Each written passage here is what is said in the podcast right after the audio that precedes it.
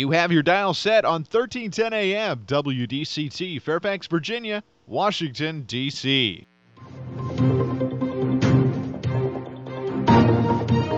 워싱턴과 미국, 그리고 세계의 흐름을 짚어보는 라디오 워싱턴의 시사 토크쇼. 워싱턴 전망대.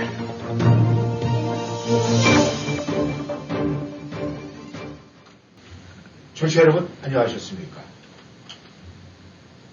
오늘은 2월의 마지막 날, 그리고 4년마다 하루를 서비스로 받는 윤일입니다.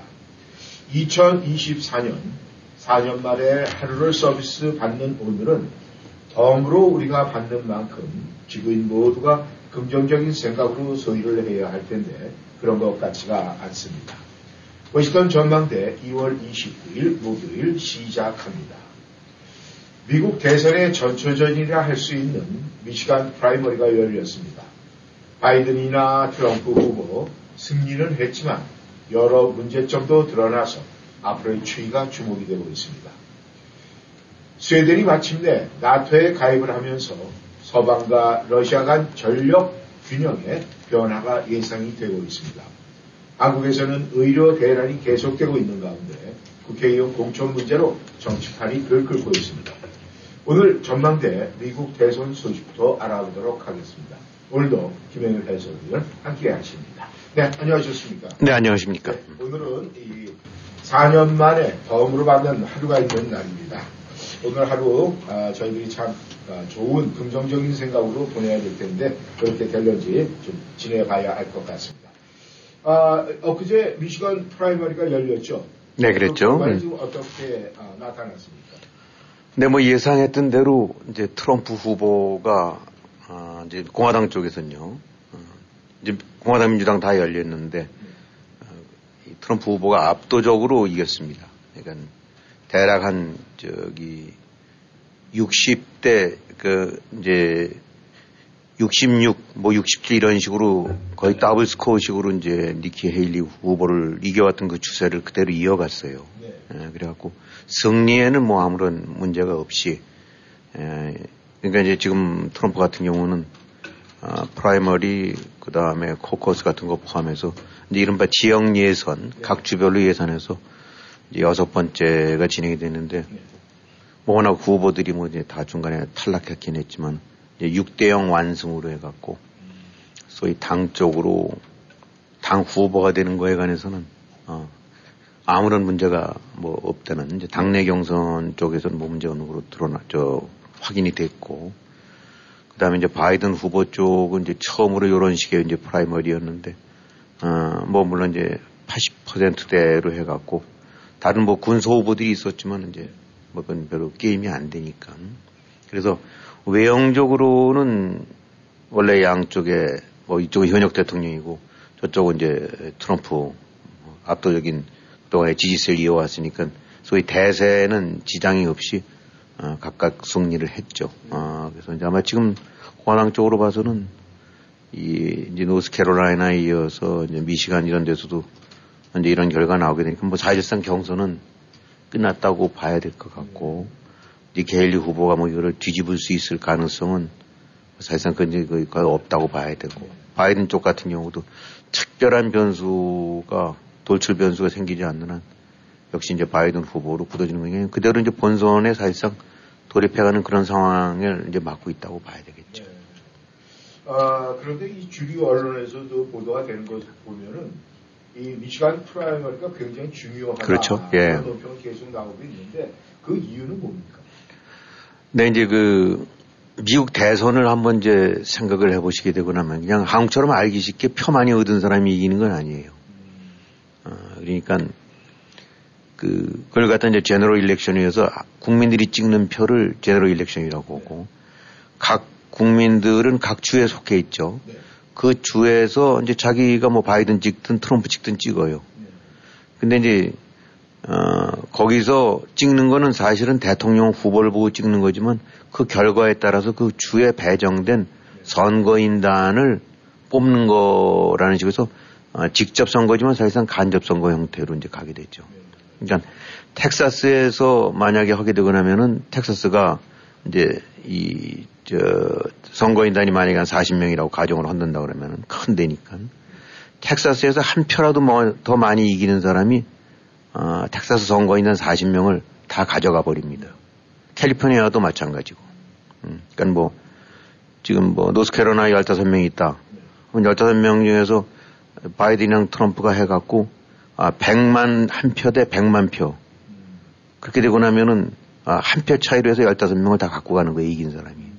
근데 이제 한국 시라원들은 그렇게 안 되죠. 경상도에서 100만 표, 뭐 전라도에서 70만 표, 또 경기도에서 120만 표.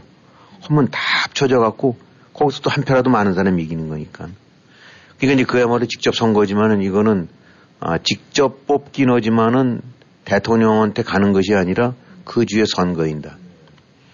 근데 이제 미국이라는 게 어, 대략 지역적으로 정치 색깔들이 다 구분이 돼갖고 북동부 쪽을 중심으로 해서 혹은 서부 West Coast 쪽을 중심으로 해서는 민주당세가 강하고 중부 내지 그다음에 남부 쪽으로 봐서는 공화당세가 강하니까 어, 이제 그 속에서 어, 소위 이제 민주당 주들 같은 경우는 그 blue state라고 그러고 색깔을 blue로 해서 공화당은 이제 red state라고 해서 다 붙박이들이 많이 있어요. 근데 이제 미시간이라든가 아, 요즘 들어서 이제 그렇게 되고 있는 대여섯 개 주, 아, 이제 펜실베니아도 그렇고 아리조나, 그다음 위스콘신, 또 노스캐롤라이나, 조지아 이런 데 같은 경우는 아, 이게 딱 정해져 있는 이제 추세로 봐갖고 사실은 캘리포니아는 죽었다 깨나도 거의 민주당 후보만 찍거든요. 그러니까 공화당이 아무리 뭐 한다 하더라도 어, 민주당 쪽에서 후보가 나오게 되면 그 당 자체가 밀리기 때문에 당세가. 그러니까 캘리포니아 선거인단은 모조리다. 이제 미국에서 제일 선거인단이 많은 데인데 그냥 민주당 주가 된 거예요. 그러니까 민주당 스테이트입니다. 근데 여러, 이런 데로 한 대여섯 개 뽑히는 데를 갖다 이제 우리가 swing state라고 그러면 돼요. 경합주라고 하고. 여기는 민주당과 공화당이 정해져 있지가 않아요. 그러니까 왔다 갔다 합니다. 스윙이라는 것이 그네 아닙니까? 그러니까 어느 때는 민주당 찍었다가 어느 때는 공화당 찍었다가.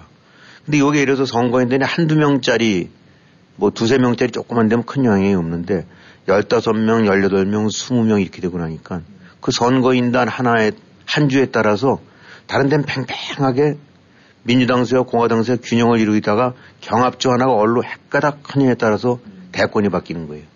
그래서 미시간 같은 경우가 그런 거를 짚어볼 수 있는 미시간이 이제 전형적인 이 스윙 스테이트거든요. 네. 그럼 여기에 나타나는 결과를 보고 아 미시간이 예를 들어서 4년 전에는 8년 전에는 혹은 12년 전에 어떤 식으로 패턴을 보여왔는데 예를 들어서 늘 공화당이 이겨왔는데 어 이번엔 민주당이 이겼어 라고 하게 되고 나면 그 미시간 하나이긴 하지만 미시간 하나를 두고 아슬아슬하게 균형을 이루었던 것이 확확 뒤집힐 수 있다는 얘기죠. 어, 그러니까 그런 측면에서 이제 미국 선거 대선이 약간 좀 불합리한 점도 있는 게 머리수대로 가게 되는 게 아니라 이 선거인단들 때문에 가기 때문에 머리수 선거에서는 이겨도 지난번에 힐러리 클린턴이 그랬죠. 아, 한국식으로 선거했던 데는 힐러리가 대통령이에요. 그러나 선거인단 부분에서 아, 이기는 데서는 조금만 이기고 지는 데는 큰 표 차이를 줘도 관계없는 거예요. 그러니까 캘리포니아에 만약에 유권자가 천만 명이다. 그럼 거기에 900만 표가 아, 민주당이고 공화당이 100만 표만 받았다. 그럼 전체 선거로 봐서는 어, 천만 저 800만 표 차이가 났죠. 네. 근데 그래봐야 어차피 한 표 차이 나나 800만 표 차이 나나 그냥 그거는 캘리포니아는 민주당 선거인단이 독식하는 거니까. 네. 이러니까 미국 전역으로 따져봐갖고 제너럴 일렉션 쪽에서 훨씬 더 이겼어도 음. 한국으로 친다면 일반 선거에서 다 이겼는데도 대통령이 안 되는 거예요. 네. 바로 그래서 이제 이, 이 같은 경합주들이 중요한데 그 미시간 프라이머리가 이제 처음으로 열린 거죠. 네. 그러니까 요 결과를 보면서 아, 이 이제 아, 이 여러 가지를 이제 짚어보는 거죠. 음. 과거 선거 기록을 봤었을 때 이번에 바이 공화당 후보가 얼마나 이겼나, 네. 누가 또 공화당 후보를 지지하나, 음. 또 민주당은 이 탈표가 왜 어디서 나왔나 그런 거를 다 분석을 해볼 수 있는 걸 통해서 아 지금 경합주의 성향이 이렇구나. 네네. 네. 그런 걸 감안해 봤을 때는 대여섯 개 경합주가 어떤 표심을 드러내냐에 따라서 이번 2024년 음. 대선 때 결과가 어떻게 나올지 예측해 보는 거니까 네. 이것이 하나의 리트머스 시험지 같은 데죠. 음. 이건 텍사스는 무조건 해봐야 공화당 지금으로 봐서는. 네. 예, 어차피 그렇고 그 다음에 말씀드렸던 대로 뭐 뉴욕 거기는 뭐 작대기를 꽂아놔도 민주당 후보가 된다고 보니까 음. 굉장히 중요한 주긴 하지만 이미 다 제껴놓는 거예요. 네. 거긴 가보나마나 민주당, 음. 저긴 가보나마나 공화당. 음. 그럼 어딜 가느냐? 여섯 개나 일곱 개쯤 되는 그러니까 후보들이 음. 불이 나게 아리조나 가고 이 미시간 가고 위스콘신 헤매고 다니는 이유는 네.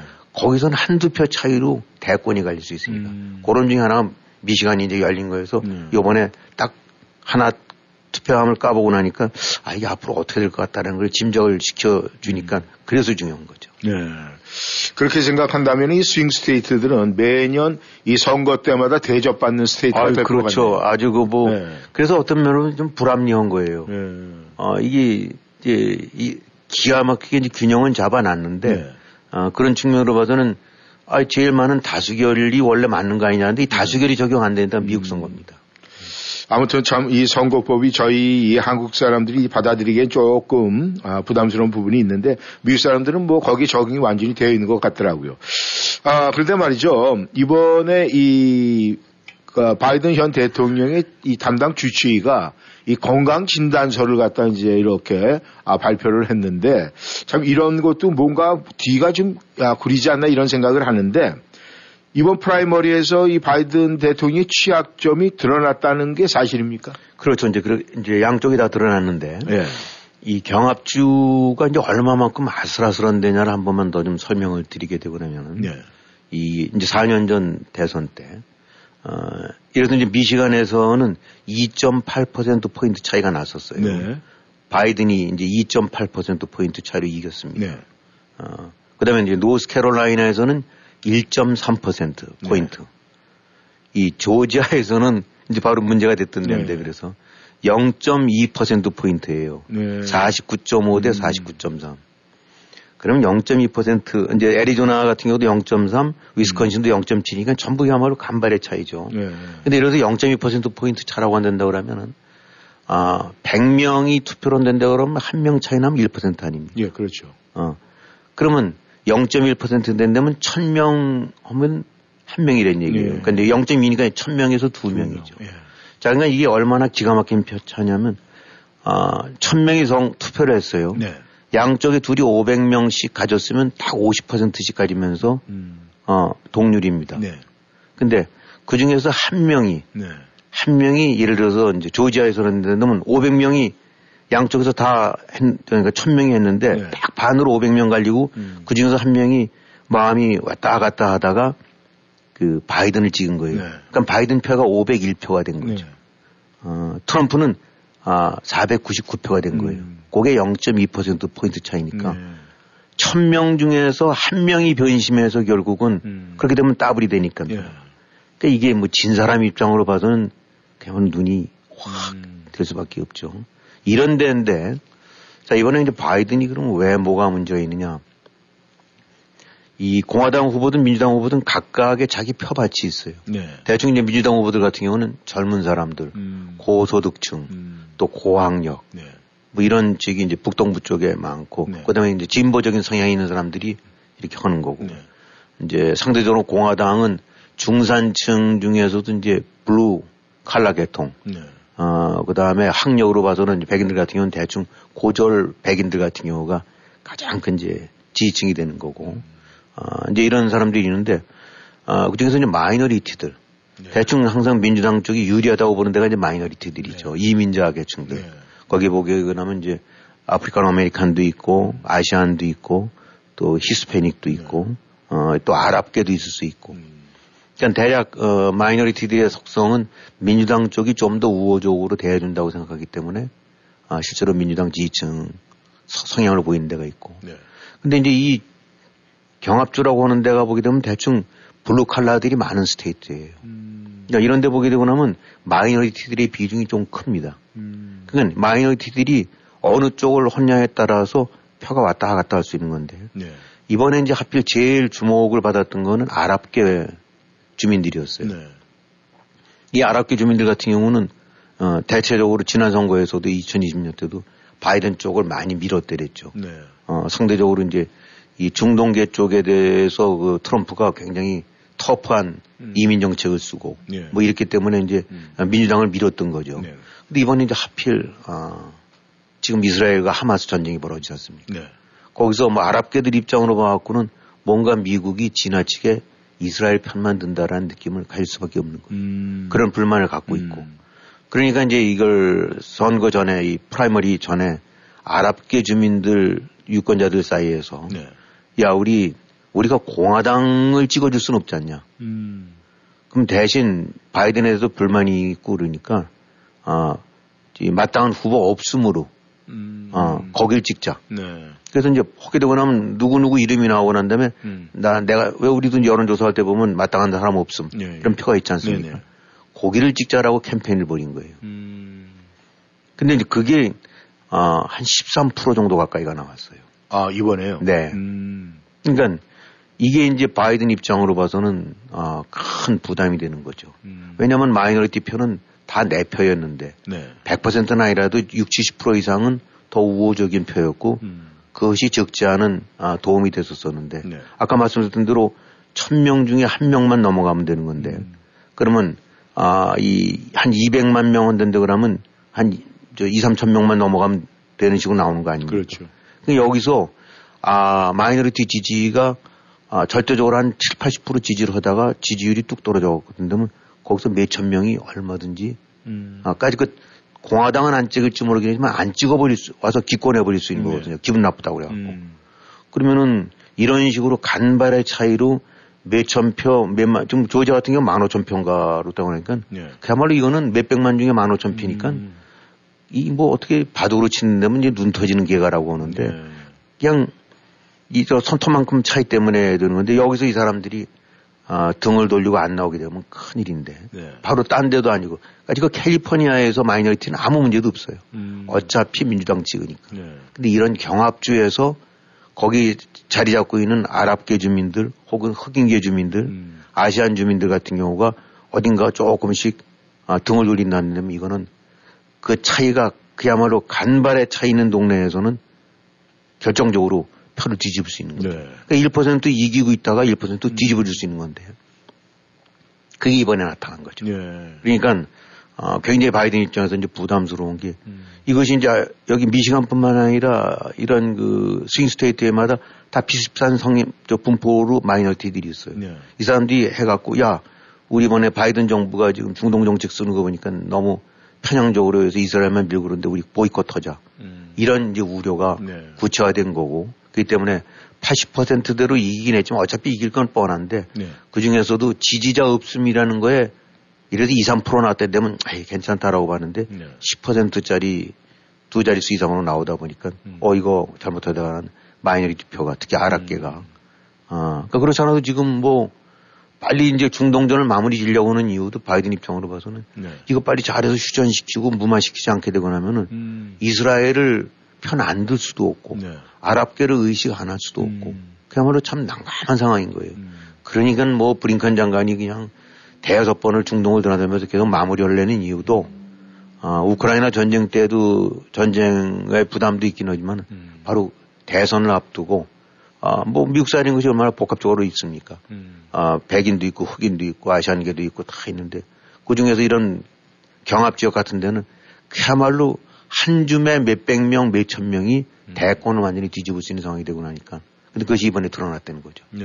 그러니까 이제 바이든이 그렇지 않아도 고령, 나이 때문에 이 굉장히 위험 요소 내지 불안 요소가 많은데 네. 여기에 이제 아랍계 내지 이런 소수계들이 음. 어, 혹은 흑인까지 포함해서 이렇게 된다면 야 이거는 우리의 지지층이 텃밭이 무너지는 거기 때문에 네. 어, 이건 뭐 심각하다. 음. 그래서 지금 아주 바짝 긴장하고 있는 거죠. 네. 앞으로 이제 또 계속 어, 이제 이, 저, 경선들이 이, 저, 경합주에서 시작이 될 텐데, 음. 거기에 아주 안 좋은 조짐이 드러난 겁니다. 네. 그렇다면은 이, 이번 대선 전에 이 바이든 대통령 입장에서는 이 이스라엘 전쟁이 우크라이나 전쟁보다 더 우선시되는 그런 영향을 좀 미칠 것 같은 그런 생각이 당연히 저 국내 정치적으로 봐서는 음. 우크라이나는 뭐, 뭐 저 후원, 저 지원해 주냐 안, 안 해주냐 이런 식이긴 하지만은 음. 이거는 지금 중동계라든가 아랍계 쪽은 예. 머릿수가 장난이 아니지 않습니까? 예. 그러니까 좀 예를 들어서 그 뭐 이 무슬림 이제 비율 같은 경우가 네. 미국 전체 한 1% 된대거든요. 네. 아시아니 한뭐 몇 퍼센트 이제 네. 더 많지만 그 1%가 얼마나 큰, 큰 위력을 발휘할 수 있는지 이번에 나타날 수 있는 네. 거죠. 아무튼 아. 뭐 바이든 대통령께서는 뭐 노심초사를 하겠네요. 그렇다고 이 트럼프 쪽 입장에 봤을 때는 또 여러 가지 뭐 리스크가 굉장히 많지 않습니까? 좀 뭐 트럼프 쪽에서의 문제점은 어떻습니까? 이제 트럼프도 그렇죠. 이번에 뭐 어, 역시 이제 이저한 거의 70%대 네. 아니 아니죠 한 60%대 네. 이런 식으로 해서 이제 59.8%인가 뭐 그랬으니까 거의 6대 4로 누른 거니까 뭐 어, 사실은 one-side하게 이긴 거죠. 네.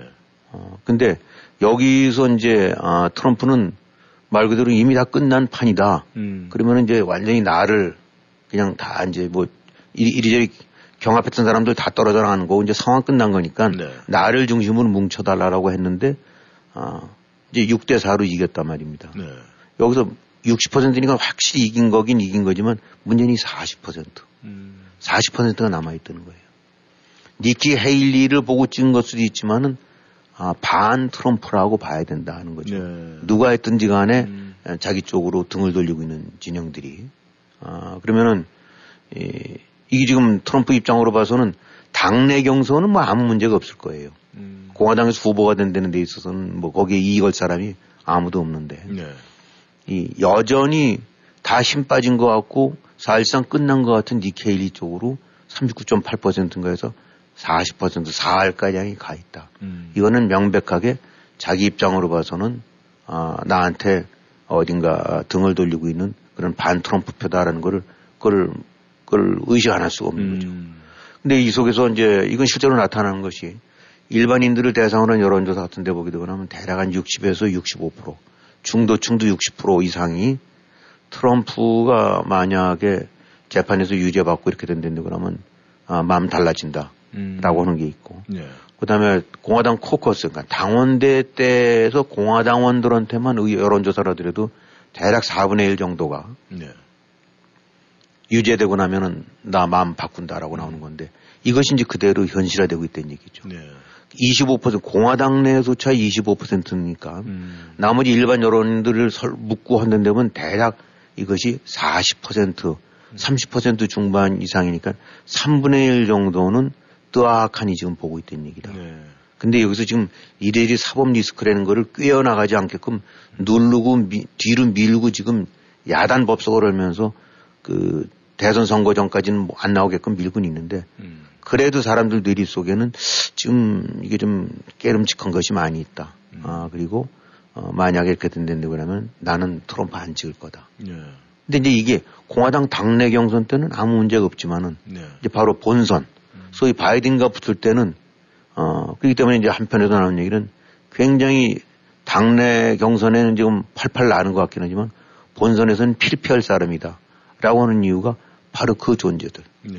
앤티 트럼프가 팽배해 있다. 음. 어, 이런 부분이 이번에 역실히 이제 드러난 거죠. 그러니까 이제 트럼프 입장으로 봐서는 미시간 같은 데서는 한 85대 15 내지 90대 10 정도쯤 해갖고 온다는데 그러면 그래 이게 뭐 이미 이제 공화당 저 나에 대한 이런 것들이 뭐 이리저리 뭐 저기 고개 쳐들고 있는 것들이 다 이제 제거됐다라고 생각할지 모르지만 이 6대 4라는 것이 이기긴 이겼지만 굉장히 깨림칙하고 음. 부담스러운 숫자죠. 예. 여전히 3분의 1이 존재한다. 음. 그리고 이것은 본선으로 그대로 이어지고 네.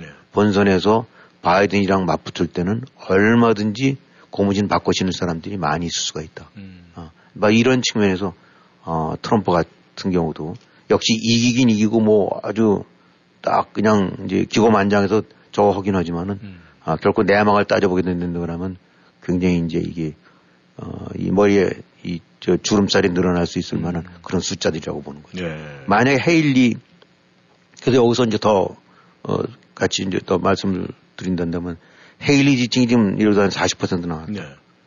본선에서는 헤일리 지지했던 사람들이 90%가 트럼프를 찍고 10%만 이탈해도 지는 거예요. 음. 그러니까 헤일리 지지층이 40%그 중에서 10, 저, 그거의 10%면 4%. 예. 그럼 4%가 이탈되고 나면 텍사스에서는 이기겠지만은 음.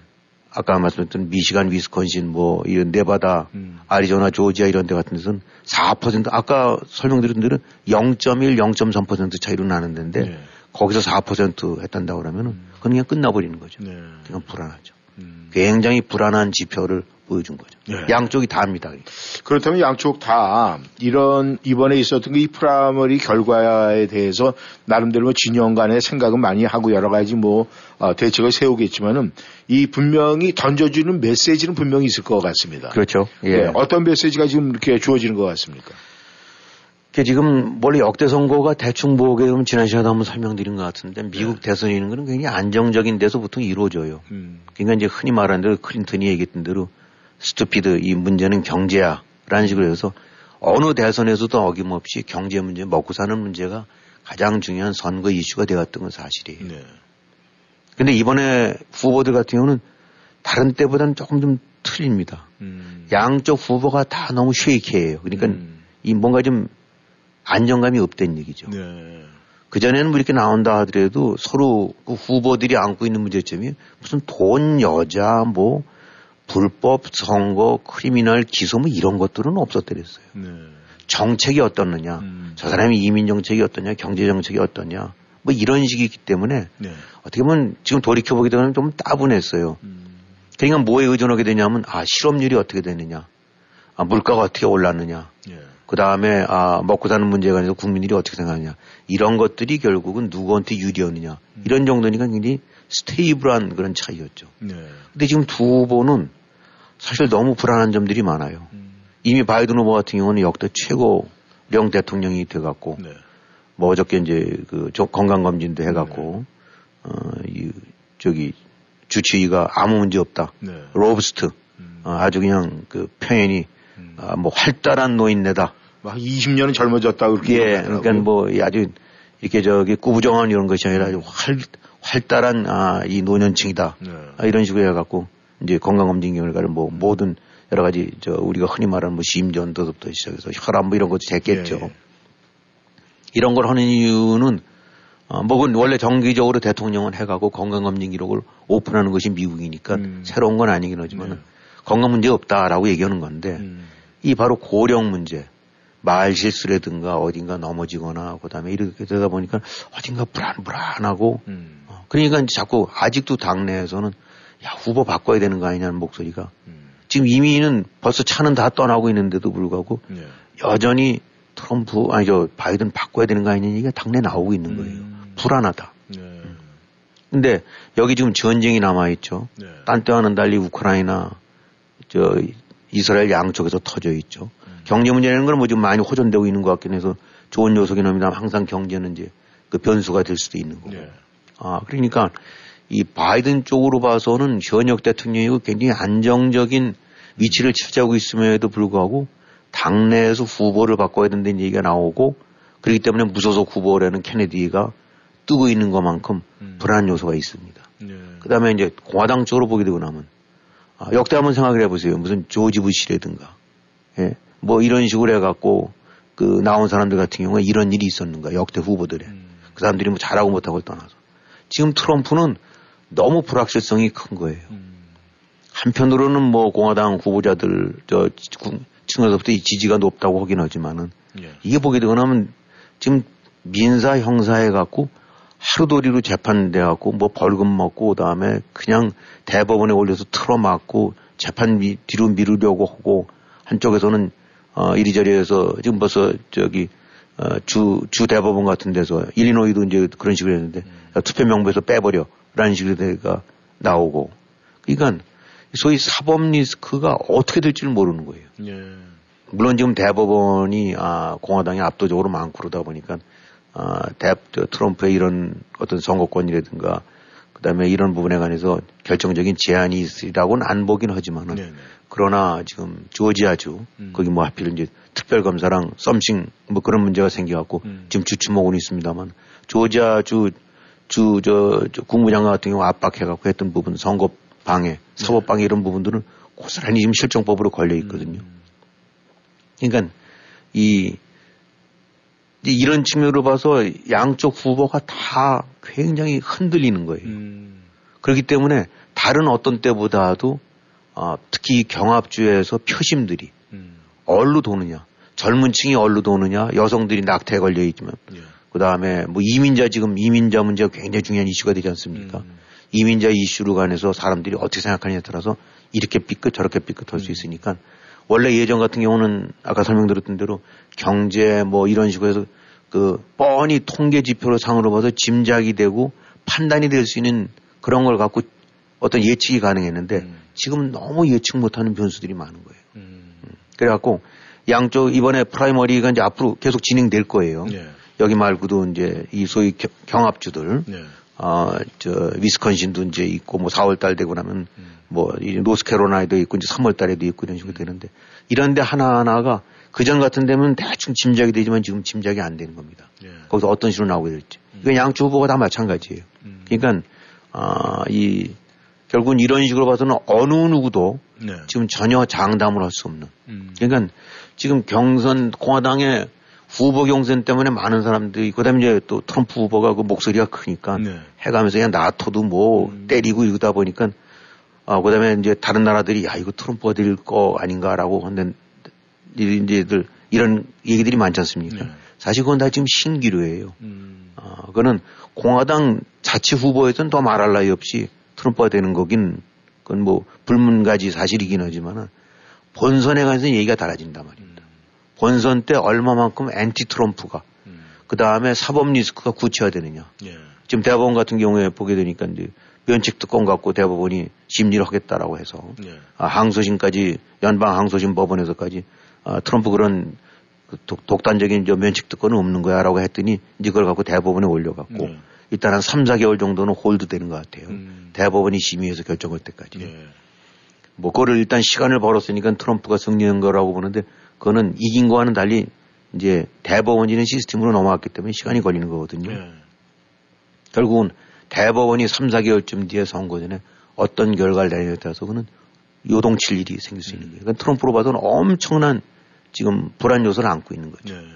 지금 이렇게 뭐 벌금 내라 5억 달러, 6억 달러 해서 돈 없다 이런 부분은 그건 사실 또 돈으로 막을 수 있는 거니까 음. 그건 큰 문제가 아니라고 할 수 있긴 하지만은 이런 식의 어, 피선거권, 그 다음에 대통령의 이제 그 다음에 기소된 것들에 관한 유죄 판결 이런 여부 부분 같은 경우는 그야말로 지금 그 어떤 판도라 상자가 열릴지 지금 모르는 상태예요. 네. 음, 그러니까 어, 모든 선거라는 것이 항상 뭐 예측 불가능하고 변수가 많긴 했었습니다만은 그래도 미국 대통령과 벌써 200년이 넘어갔고 음. 그만큼 통계도 축적이 돼 있고 그걸 토대로 해서 예상 여론조사라든가 기타 모든 그 뭐 야구라든가 스포츠에서 경기에 경기 지표가 있지 않습니까? 예, 예. 실적이라든가 뭐뭐 뭐 이런 걸 갖고 해서 어느 팀이 유리하다, 우세하다 예. 이런 것이 그래도 약간 예측이 되잖아요. 음. 그런 것이 미국 대선이었는데 이번만큼 같은 경우에는 진짜 그 어떻게 공이 얼로 튈지 모른다. 예. 우크라이나전이 어떻게 될지 모르고 음. 이스라엘전이 거기서 더, 더 번질지도 모르고 음. 어, 트럼프가 해서 덜컥 해갖고 이제 진짜 이 사법 리스크가 구체화될지도 모르고 예. 그러니까 양쪽이 다 그러다 또 바이든 고령이 그러다니까 또 무슨 실수 같은 거 해갖고 음. 누가 보더라도 아우 저 양반 안 되겠네 음. 이런 식의 상황이 벌어질 수도 있고 음. 그러니까 너무 너무 지금 이번 대선은 이제 11월에 얼마 뭐한 7, 8개월 남았습니다만은 앞으로 갈 길들이 양쪽이 시, 그 멀어요. 네. 너무 불안정한 요소들이 많이 있습니다. 이 또 하나를 좀 살펴본다면은 이 트럼프가 된다라고 그러면 사법적 그 요소 때문에 수행 불가가 될 수도 있고 이 바이든이 뭐 재집권을 한다라 해도 건강상의 문제 이렇게 보면 양 진영이 다 이 부통령에 그렇죠. 대한 것도 굉장히 중요하겠네요 이번에. 그렇죠. 그러니까 이제 공화당 쪽에서는 아 이제 이 바로 바로 그 점을 노려하고 이번에 찍는 게 바이든이 아니라 사실은 그 해리스 찍는 거다. 음. 아, 그러니까 이제 여성이고 그다음에 예. 그 유색이라는 이런 거에 대한 거부감을 음. 저기에서 아, 야, 니들 사실은 이번에 찍게 되면 대통령 바이든이 아니야. 음. 라는 거를 저거 하는 아, 거고, 어, 네. 그 다음에 이제 민주당 쪽에서 공화당도 좀 자체적으로 많이 생각을 하겠죠. 네. 그러니까 이 어떻게 될지 모르는 음. 거니까. 아, 그래서 그런 측면에서는 또 역설적으로 네. 또 이제 부통령이라는 후보의 어떤 무게감도 음. 어떻게 보면 좀 다르다고 다르다고 할 수도 있겠죠. 네. 음. 청취자 여러분께서는 워싱턴 전망대 함께하고 계십니다. 여러분은 지금 라디오 워싱턴 그리고 미주경제 신문 대표인 김용일 해설위원과 라디오 워싱턴 콘텐츠 본부장 이구순이 진행하는 워싱턴 전망대를 함께하고 있습니다. 네, 전하는 말씀 듣고 다시 돌아왔습니다. 청취자 여러분께서는 워싱턴 전망대 생방송으로 함께하고 계십니다. 아, 드디어 이 나토가 알튼이 하나가 빠진 것 같습니다. 이 스웨덴이 마침내 나토 가입을 결정을 했다. 이게 왜 중요합니까? 네, 이번에 그 우크라이나 전쟁 같은 경우 벌어졌던 외형적인 이유 중에 하나가 네. 어, 이제 우크라이나가 나토 가입을 하려고 하니까 네. 이제 러시아 입장으로 봐서는 야왜 자꾸 나토가 야금야금 소위 이 음. 진해 쪽으로 다가오느냐. 네. 이제 나토가 마- 가맹이 되고 나면 어, 국경선으로 봐서는 이제 엔티 진영이 생기는 거니까 음. 적대 진영이 생기는 거니까. 근데 이제 그래서 바로 전쟁을 했는데 이번에 거꾸로 혹을 떼려다가 네. 그런 측면에서 이제 붙였죠. 왜냐하면 이제 핀란드가 얼마 전에 그랬고 네. 이번에 스웨덴이 이제 마침내 나토 가입을 했었죠. 하게 됐죠. 네. 터키라든가 헝가리 같은 경우가 이제 계속 그 어깃장을 놨다가 이제 최종적으로는 그렇게 음. 됐는데 그래서 이제 32개국이 됐습니다. 네. 아, 지금 트럼프 때문에 나토가 뭐 웬만한 사람들 다 그런가 보다라고 이제 많이 알려져 있고 그런데 음. 나토라는 거는 이제 이 소위 예전에 동서 냉전 시대 때 네. 당시 소비에트 소련에 대항하기 위해서 이제 1949년도인가에 2차 대전 끝나고 난 다음에 네. 영국, 그러니까 미국, 영국, 캐나다, 프랑스 뭐 이런 식으로 해서 그 당시에 이제 기초 초기 서방 12개국이 예, 예. 결정했다. 지금 이제 어, 스웨덴이 해갖고 32개국이 됐죠. 음. 그래서 이제 한참 때는 소위 동서 냉전 시대는 한쪽은 바르샤바 조약기구, 네. 한쪽은 나토. 음. 그렇게 해서 뭐 군사력서부터 시작해서 엄청난 이제 이, 이 서로 그런 그 무장된 그 병력들이 음. 이제 유럽을 중심으로 해서 대치하고 있었댔죠. 네. 그때 이제 동유럽 국가들, 어, 이제 서유럽 국가들로 음. 나눠져 갖고. 근데 이제 참 세상이 상전벽해가 돼 갖고, 네. 아, 이 바르샤바 조약 기구는 이제 그 소련 91년인가 1991년인가 그랬죠. 소련이 붕괴하면서 어, 이제 해체가 돼 버렸어요. 그래서 그 당시에 이제 나토 저 W 그러니까 저 바르샤바 조약 기구에 있었던 불가리아, 헝가리, 폴란드, 어, 음. 체코, 좀 슬로바키아로 나눠졌죠. 네. 루마니아, 뭐 알바니아 음. 이런 데들이 다 아, 이, 이 소위 소련과 같이 저 이제 일종의 일원이 됐다가 네. 좀 나토 쪽으로 들어왔어요. 왜냐면 음. 폴란드 같은 경우는 뭐 잘 이번에 우크라이나 전 때 잘 아시겠죠. 네. 폴란드는 예전에 소련 진영이었단 말입니다. 네. 그것이 등을 돌려갖고 음. 이제 이 나토 진영으로 들어온 거예요. 네. 그러면서 가장 지금 세게 소련에 이제 그러니까 러시아에 이제 어, 맞대응하고 있는 거죠. 근데 이번에 이제 그 스웨덴이라든가 핀란드가 왜 중요하냐. 어, 이제 지도 같은 경우 대충 짐작을 해보시게 되거나 하면 저쪽에 그 스칸디나비아 국가들 있지 않습니까? 네네. 노르웨이, 스웨덴, 네. 핀란드 그 예. 추운 지방에. 네네.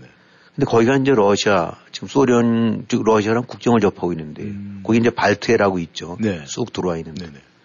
근데 그 발트해가 사실은 러시아 입장으로 봐서는 바깥에 바다로 나갈 수 있는 이제 통로예요. 음. 근데 어, 지형을 이제 짐작해 보시면 상상이 되겠지만 거기를 차지하고 있는 위치하고 있는 나라가 바로 노르웨이, 스웨덴, 핀란드거든요. 네.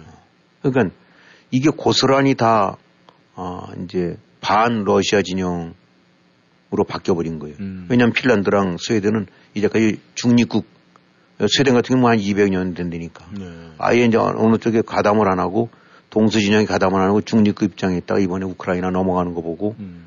어, 다 당하는 거 보고 나면 야 큰일 나겠구나 해서 음. 핀란드랑 같이 이제 들어와서 나토 일원이 된 거거든요. 네. 그러니까 이제 나토라는 거는 어, 잘들 아시다시피 이제 뭔가 침공하게 되고 나면 네.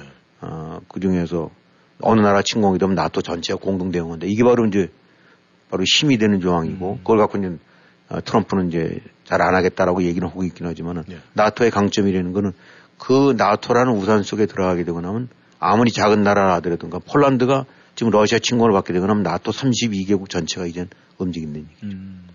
근데 이 핀란드 같은 경우는 그 러시아랑 국경선이 1300km가 넘는데요. 네. 어, 그러니까 핀란드가 나토에 들어옴으로 인해서 원래 중립국이어서 완충지대였다가 음. 그것이 이제 적진영으로 바뀌었죠. 네. 그러면서 어, 러시아가 서방 측과 접하고 있는 국경선이 더블로 늘어났다는 얘기예요. 음. 핀란드 때문에. 음. 그 국경선이 늘어나게 되면 그건 굉장히 부담스러운 거 아닙니까? 그렇죠. 어. 근데 이 핀란드 같은 경우는 우리가 생각했던 것보다는 작은 나라 같긴 하지만 군사력 입장으로 봐서는 무지하게 단단한 나라입니다. 음. 어, 간단치가 않은 나라예요. 네. 정규군이 어, 웬만한 서방 측 어느 국가보다도 많아요. 20몇만 음. 명에 음. 예비군 뭐 몇십만 명에 갖고. 음.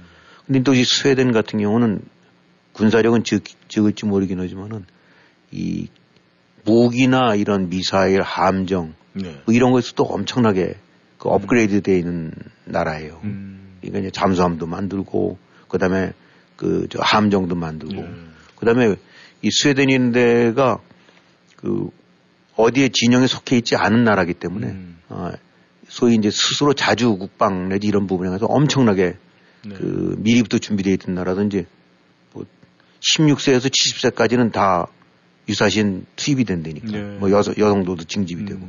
그냥 총체적인 어, 총력 방어 체제 국가예요. 음. 어, 그러니까 핀란드 그 지형상으로 봐서 굉장히 유리한 그 이점을 안, 안겨다 줬고 음. 그 핀란드랑 스웨덴의 막강한 군사력, 네. 그다음에 업그레이드된 무기, 음. 그다음에 또 정신 자세, 네. 전부 저 늘어져 있는 이쪽 음. 서유럽 쪽보다는 바짝 정신이 네. 살아있는 군기가 빳빳한 음. 이런 데가 가입이 돼 갖고 그래서 그러니까 네. 나토 입장으로 봐서는 어, 그야말로 천군만마를 얻은 거나 다름없이 음. 에, 굉장히 좋아진 거죠. 네. 그냥 뭐 그걸 갖고 지금 러시아도 어쩔 수는 없긴 하지만은 네. 어, 시비는 못 걸긴 하겠지만 러시아로 봐서는 가장 뼈 아픈 음. 이제 그런 손실이 이번에 아, 어떻게 보면 이제 우크라이나와는 와는 별개로 해서 네. 이제 진영 쪽에 아, 그나마 중립으로 있던 데가 등을 돌리고 갔다는 것 자체가 음.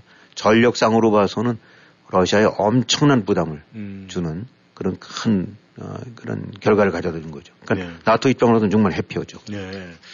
이 핀란드와 스웨덴의 나토 가입 문제로 해서 이 푸틴이 이 속이 아주 많이 상해 있는 그런 입장에서 이 프랑스가 우크라이나 전쟁에 아, 쉽게 해서 뭐 물자, 뭐 이런 뭐 무기 체제를 갖다가 도와준다. 이것은 그냥 협력하는 건데 사실 파병을 한다라는 것은 전쟁에 개입하는 그렇죠. 거거든요. 네. 네. 그런데 프랑스가 우크라이나 파병 가능성, 네, 파병을 하겠다 이런 가능성을 비쳤는데 이게 현실성이 있습니까? 그래서 이제 그들 사실 그, 그 보도들이 나왔을 때도 전부들 깜짝 놀라드렸어요. 예. 어, 왜냐하면 그 뭐 프랑스 같은 경우가 독일과 더불어서 얌체 노릇을 많이 하는 데거든요. 네네. 공짜 안보로 해갖고. 근데도 무드없이 파병까지. 어, 뭐, 저, 웬만한 거 무기도 잘 안 주려고 하고, 음. 어, 대충 적어둔데 그러는데. 하여튼 뭐, 마크롱이 된 사람이 이제 이리저리 꼼수일 수도 있고, 나름대로, 어, 또 하나의 이제 그 모호성을 유지하는 전략적 모호성을 유지하는 음. 그런 측면도 있다고 하는데 어, 취지는 좌우지간 미국이 흔들거리니까 유럽이 일심동체로 나가야 되고 어, 이 러시아가 계속 밀어붙이게 되고 나면 우리가 어, 파병을 해서라도 같이 대응을 해야 된다라는 얘기가 있긴 하지만 네. 이것이 이제 미국이라든가 이런 데 꺼지고 있는 거는 음. 나토랑 정면으로 맞붙는 거를 지금 어, 별로 바람직하지 않게 생각하니까 네. 파병은 곧 나토와의 직접 접촉이 되는 거거든요. 음. 그러니까 무기를 대주는 것과 나토 병력이 들어가서 러시아군이랑 맞닥뜨린 거는 이 질이 달라지기 때문에. 네. 근데 뭐 미국 같은 경우는 표면적으로는 굉장히 이제 노후를 하고 있죠. 음. 어, 그러나 이제 또 한편으로 봐서는 의미 있는 부분이라고 볼 수 있는 거는 이제 러시아 입장으로 봐서는 절대 직접은 안 나올, 안 났을 거다라고 하는 건데 이제 마크롱이 해갖고 음. 어, 혹시라도 쟤들이 진짜 개입하게 될까라고 한다면 좀 꺼려질 거 아닙니까? 음. 약간 주춤하는 점도 있, 있고 그럴 테니까. 음. 그래서 그런지 뭐 푸틴이 또 요란 복잡하게 아, 만약 그렇게 되면 핵전쟁이 났을 때 지금 음. 이제 공갈을 헌거보게 되고 나면 예. 그만큼 부담을 줬다는 건데 음. 하여튼 마크롱의 말빨이 먹힐지 안 먹힐지는 모르긴 하긴 하지만은 어차피 유럽 쪽이 좀 더 긴장을 하면서 네. 이제 미국이 손을 빼거나 어쩔 수 없이 묶여 있는 상태에서 음. 어, 이 사실 우크라이나가 완전히 넘어가고 초토화되고 나면 그만큼 유럽 안보는 자기네들 자체가 위험한 거니까 예. 그런 측면에서 나온 얘기라서 어, 실현성은 없다 할지 몰라도 전략적으로는 한번 던져볼 만한 어, 그런 일종의 어, 어떤 그 승부수가 될 수도 있다. 음. 네, 지금 그런 평가들은 하고 있는 것 같아요. 네. 아무튼 뭐 젊은 마, 어, 마크롱이 뭔가 좀 카드를 던지는 것 같습니다. 네, 저희 대한민국도 좀 시선을 돌려서 알아봐야 되겠습니다. 이 한국의 야당 어, 이재명 대표가 이끌고 있는 더불어민주당 이 공천 문제로 아주 당연히 지금 아사리판이 됐다고 하는데 지금 어떤 식의 아사리판입니까? 그렇죠. 그동안에 뭐 이재명 방탄 노릇할 때는 전부 어, 그냥 영혼이 없는 문의 아들처럼 행동했던 게 이제 의원들인데 네. 또 이제 공천되고 나니까 뭐 당연히 거기서 이제 패가 갈리고 음. 그다음에 이제 떨궈져 나가는 사람이 있고 어, 무슨 뭐 이재명과 문재인에서 명문정당이라고 이제 떠벌렸다가 네. 어, 멸문정당이 됐다는 소리도 나오고 음. 어, 근데 뭐 하여튼 지금 나타나고 있는 거는 어, 얼핏 생각해 보면 이재명 뭐 당대표 입장으로 봐서는 지금 이제 여소야대인데 네. 아, 다수당의 지위를 차지하고 있는 부분을 계속 아, 유지하고자 하는 건데 아마 그런 식으로 해서 어떤지 다수당을 유지하고자 하는 취지로 이제 뭐 소위 포진들을 시켜서 음. 어, 선거에 임하이라고 봤는데 지금 나타난 공천 결과로 봐갖고는 어, 뭐 이제 이재명 당이 지금 민주당이 있는 것이 어쨌든 이재명과 문재인 파가 음. 이제 서로 그 일종의 두 개파 아니겠습니까? 네. 어, 거기서 이제 포진이 음. 에, 서로 이제 세력 균형을 이루고 있는 건데 이번에 진행되는 거로 나타난 결과들을 보면서는 이제 이재명 그러니까 명문 정당이 아니라 이재명 사당으로 이제 음. 완전히 방향을 잡은 것 같다. 음. 아, 그러니까 이제 이재명이라는 사람 입장으로 봐서는 그 두루두루해서 자기가 통제 안 될 수 있는 음. 아, 이제 문재인 계열 쪽을 끌어안고 다수당으로 가느니 음. 어, 차라리 어떤 경우든 자기를 떠받들 수 있는 네. 어, 자기 수하들 중심으로 해서 다수당 지위를 놓치더라도 음. 어, 그렇다 하더라도 그렇게 가는 것이 어, 장기적으로 봐서는 낫다. 네. 왜냐하면 다음 대통령 후보에 나와야 되니까. 음. 뭐 그런 식의 어, 이제 딱 방침을 굳힌 게 아니냐. 그래서 이제 흔히 말하는 대로 민주당을 이기기 위한 공천이 아니라 이재명 당을 만들기 위한 공천이다. 네. 라는 식으로 얘기가 나와서 음. 이제 소위 문재인 파들을 하나하나씩 쫓아내거나 아니면 제거해버린 이런 식의 공천 결과가 나오는 것 같아요. 음. 어. 근데 뭐, 어, 어차피 이제 그렇기 때문에 어떤 정치나 이제 야권 전체로 봐서 야권 전체를 위한 정치가 아니라 이제 이재명을 위한 정치. 뭐 음. 뭐 이미 이재명이라는 사람이 늘 그렇게 왔었던 음. 거니까. 그래서 이제 그런 측면으로 지금 진행이 되고 있고 그렇게 본다한다 그러면 뭐 어떻게 보면 당연히 그런 결과 나올 수밖에 없죠. 음. 어, 여기서 어정뛰게 뭐, 이, 뭐 애매모호한 입장에 포지션을 취할 수 있는 음. 혹시 구속 동의한테 아, 찬성표를 던질 수 있는 음. 그 소위 친문계의 뜨끈뜨끈 미지근한 지지보다는 음. 아이고 나 저 각하하고 모실 수 있는 어, 자기 부하들 쫄개들로 예. 해서 딱 포진해 갖고 음. 그래서 뭐 소위 대장동 재판대 나섰던 뭐 변호인들이 많이 있겠죠. 예, 예. 다 공천 받아간다니까. 음. 뭐 그냥 누가 보든 알기 쉽게 이제 이재명 당으로 완전히 탈바꿈해 가는 것 같아요. 네. 이 사실 이 한동훈 비대위원장이 이 비대위원장이 이 운동권 세대는 이제 끝을 내고 아, 다 청산을 해야 된다. 그리고 물러나야 된다. 이렇게 아, 이야기를 하고 강공적으로 나왔는데 그 청소부의 역할을 지금 이재명 대표가 아주 충실하게 하고 있는데 말이죠. 이렇게 이재명 대표가 그 청소부 역할을 충실하게 하는 이유가 사당화, 그게 맞습니까? 그렇죠. 그러니까 뭐 괜히 충실이었는데 그러면 대의 명분이 따른다는 얘기인데 네. 대의가 뭐가 없는 거예요. 그냥 음. 사나 죽으나 나를 지켜주고 나를 위해서 어이 그 아양을 저 저걸 해줄 수 있는 사람으로 음. 그러니까 그냥 내 사람으로만 뽑는 얘기죠. 네. 그냥 당이라는 것 자체가 공당이 아니라 음. 그냥 내 당이라고 생각했을 때뭐 음. 그렇게 된다고 하면은 뭐 이것저것 가리지 않고 오로지 자기에 대한 충성도만을 따지는 거니까 거기 뭐 운동권이고 뭐가 없는 거죠. 네. 중요한 건 쟤 나한테 충성할 거야 아닐 거야. 음. 그것만 보자라는 거니까. 결국은 이제 국민들의 그 민심이 어떤 것인가 그것이 선거 결과로 나타날 것 같습니다. 그런데 이제 가장 중요한 건 말이죠. 이런 식의 이제 공천 파동 이게 이 4년마다 계속되고 있는데 지금 이 한국의 이 공천 관계의 일들 이런 근본적인 해법은 없겠습니까? 대개 뭐 4년마다 아니라 이제 이렇게 돼 이렇게 만들어진 지금 말씀드렸던 대로 이재명 충성파를 모아서 국회의원 도장을 찍어 주 공천권 도장을 찍어 주게 되면 국회의원이 되는 거 아닙니까? 네. 그럼 사나 죽거나 형님 할 거 아니에요. 음. 조폭이랑 다를 게 아무것도 없어요. 네. 그러니까 말은 국회의원인데 네. 그 내막을 보게 되고 나면 국회의원 당선 내지 국회의원으로 발탁되는 과정이라는 것 자체가 음. 소위 말하는 아, 유권자의 판단이라든가 어떤 대의 상식 이런 것이 아니라 음. 보스한테 충성할 수 있는 장가 아닌가. 네. 그것만 보고 올 거 아닙니까. 어, 거기 뭐딴거 가릴 이유가 없죠. 왜냐하면 도장을 쥐고 있으니까. 음. 이건 뭐 여당도 마찬가지예요. 뭐 이리저리 해서 친윤 저건다라고 하긴 하지만 결국은 이제 요소 요소에 다 저기 이제 공천이 돼 나가는 거고 결국은 이 공천권을 당 대표가 갖고 있는 이런 후진적인 체제 정치 체제에서는 이 한국 정치가 그 벗어날 수가 없어요. 그러니까 국회의원은 말로만 헌법기관이고 독립기관이고 자기 주체적으로 판단해서 표결에 임하고 국정에 임한다는 건 말은 그렇긴 하지만은 결국은 맨 나중에는 공천권 주는 어, 소위 일본 말로 おやじ 앞에 나란히 줄 서는 음. 조폭 앞에서 그냥 90도 머리 숙이는 그거랑 다른 게 아무것도 없는 음. 이, 이런 게 지금 한국의 그런 체제죠. 그래서 체제 어른이 벗어날 수가 없죠. 음. 지금 우리 이제 미국 primary 아까 설명드렸지 않습니까? 예. 대통령 후보 자체가 primary를 갖듯이 여기는 다 의원들도 primary를 갖지 않습니까? 네. 예를 들어서 아난데 혹은 센터빌에서 내가 어, 이, 이쪽에 더 로컬도 마찬가지긴 하죠. 로컬도 똑같지만 음. 연방 하원의원에 내가 도전하겠다. 그럼 여기서 나, 난 민주당으로 또, 또 도전하겠다는데 여기 일곱 여덟 명 나서는 거예요. 네.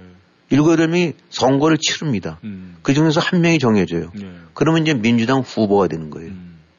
그러면 그 다음에 이제 공화당 후보, 공화당도 똑같은 절차가 거쳐서 음. 공화당 후보가 돼갖고 민주당과 공화당 후보가 해서 최종적으로 음. 승자를 가리는 거죠. 근데 이제 이거 우린 굉장히 익숙해요. 음. 근데 이게 만약에 말이죠. 네. 미국도 고스란히 지금 한국 제도를 적용시킨다면 뭐가 되냐면 지금 공화당의 대주주는 트럼프 아닙니까? 네. 트럼프가 앉아서 다 도장 찍어줘야 돼요. 음. 연방의원 435명이 나오는데 네. 435명에 대한 후보권을 트럼프가 앉아서 저기 저기 저 프로이다 리조트에 앉아갖고 네. 거기서 도장 찍어줘야만 트럼프 사인이 돼야만 음. 연방 하원 선거에 나갈 수 있다고 하는데면 그게 나라가 되겠어요. 네. 똑같이 백악관에 바이든이 앉아갖고 쭉 갖고 와봐. 어, 얘는 돼, 얘는 안 돼. 저 백악관 참모들이 돼갖고 아 얘는 어, 이 각하 나이 많다고 맨날 찝쩍거리는 놈입니다. 음. 아니, 안 돼. 이, 런 식이 될 거 아니에요. 그렇죠.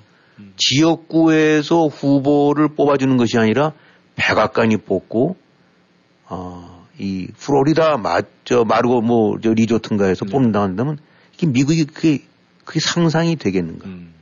더나 한국엔 또 비례대표적인 게 있어요. 네. 어, 뭐, 이리저리 사, 표를 다시 또 2차 음. 반영은 되는 거. 이건 사실은 임명제거든요. 네. 이거 뭐 지금 겉으로 드러나지는 않긴 하지만 또상들 같은 게 돈으로 갖다 맞고 네. 뭐 매덕 갖다 대거나 하면 비례대표 몇 번 그것도 아, 후순위는 좀 뒤를 밀리고 앞순위는 좀 빠르고 네. 아파트 당첨권 다는 것처럼 해갖고 그 미국도 여기 똑같이 적용한다는데 그러면 트럼프가 앉아갖고 야 공화당이 한 200명 되는데 그 중에서 한 40명은 비례대표인데 이거는 내가 정하는 거야. 음. 이 그거는 뭐 공천이고 나발이고 없이 네. 리스트 쫙 해놓고 난 다음에 100명 갖고 와봐. 음. 그 중에서 내 40명 딱 내 마음에 드는 그렇게 된 40명이 어떻게 의정 활동을 하겠어요? 네. 그건 국민이고 뭐고 없고 트럼프님. 그죠? 저 우리 우리 오야지 저 트럼프의 말에 따라서 왔다 갔다 하는 그런 게 안 되겠어요. 그러니까 이 사람들 생각했을 때 왜 한국에는 왜 저런 거냐라고 생각하고 우리는 또 미국서 살고 있으면서 네. 미국에 적용됐을 때는 말도 안 되는 제도가 음. 버젓이 지금 한국은 통용되고 있고 그것이 바로 국회가 행정부의 시녀 내지 당대표의 시녀 내지 홍위병밖에 될 수밖에 없는 바로 그런 시스템 때문이에요. 그러니까 앞으로 한국 국민들 간단해요. 누굴 뽑으면 되느냐? 내가 당대표 되고 나면은 대통령 되고 나면 공천권 포기해서 국민에게 돌려주겠다. 그런 정도의 개혁 의지 가진 사람이면 그냥 뽑아주면 됩니다. 근데 한국에서 그런 걸 기대할 수 있느냐? 여기서 그 13개 주가 미합 중국이 태동됐을 때 네. 가장 중요하신 것이 어떻게 하면 대통령 관할을 막느냐인데 음. 아, 지금 한국 같은 경우는 도저히 이것이 용납이 안 되는 이제 네. 그런 정치 체제죠. 네, 알겠습니다. 수고하셨습니다. 네, 청취자 여러분, 오늘은 어, 덤으로 하루가 있는 윤일입니다. 여러분께서 소중한 하루 만드시기를 바라겠습니다. 함께 해주셔서 감사합니다. 저희는 다음 시간에 만나겠습니다. 안녕히 계십시오.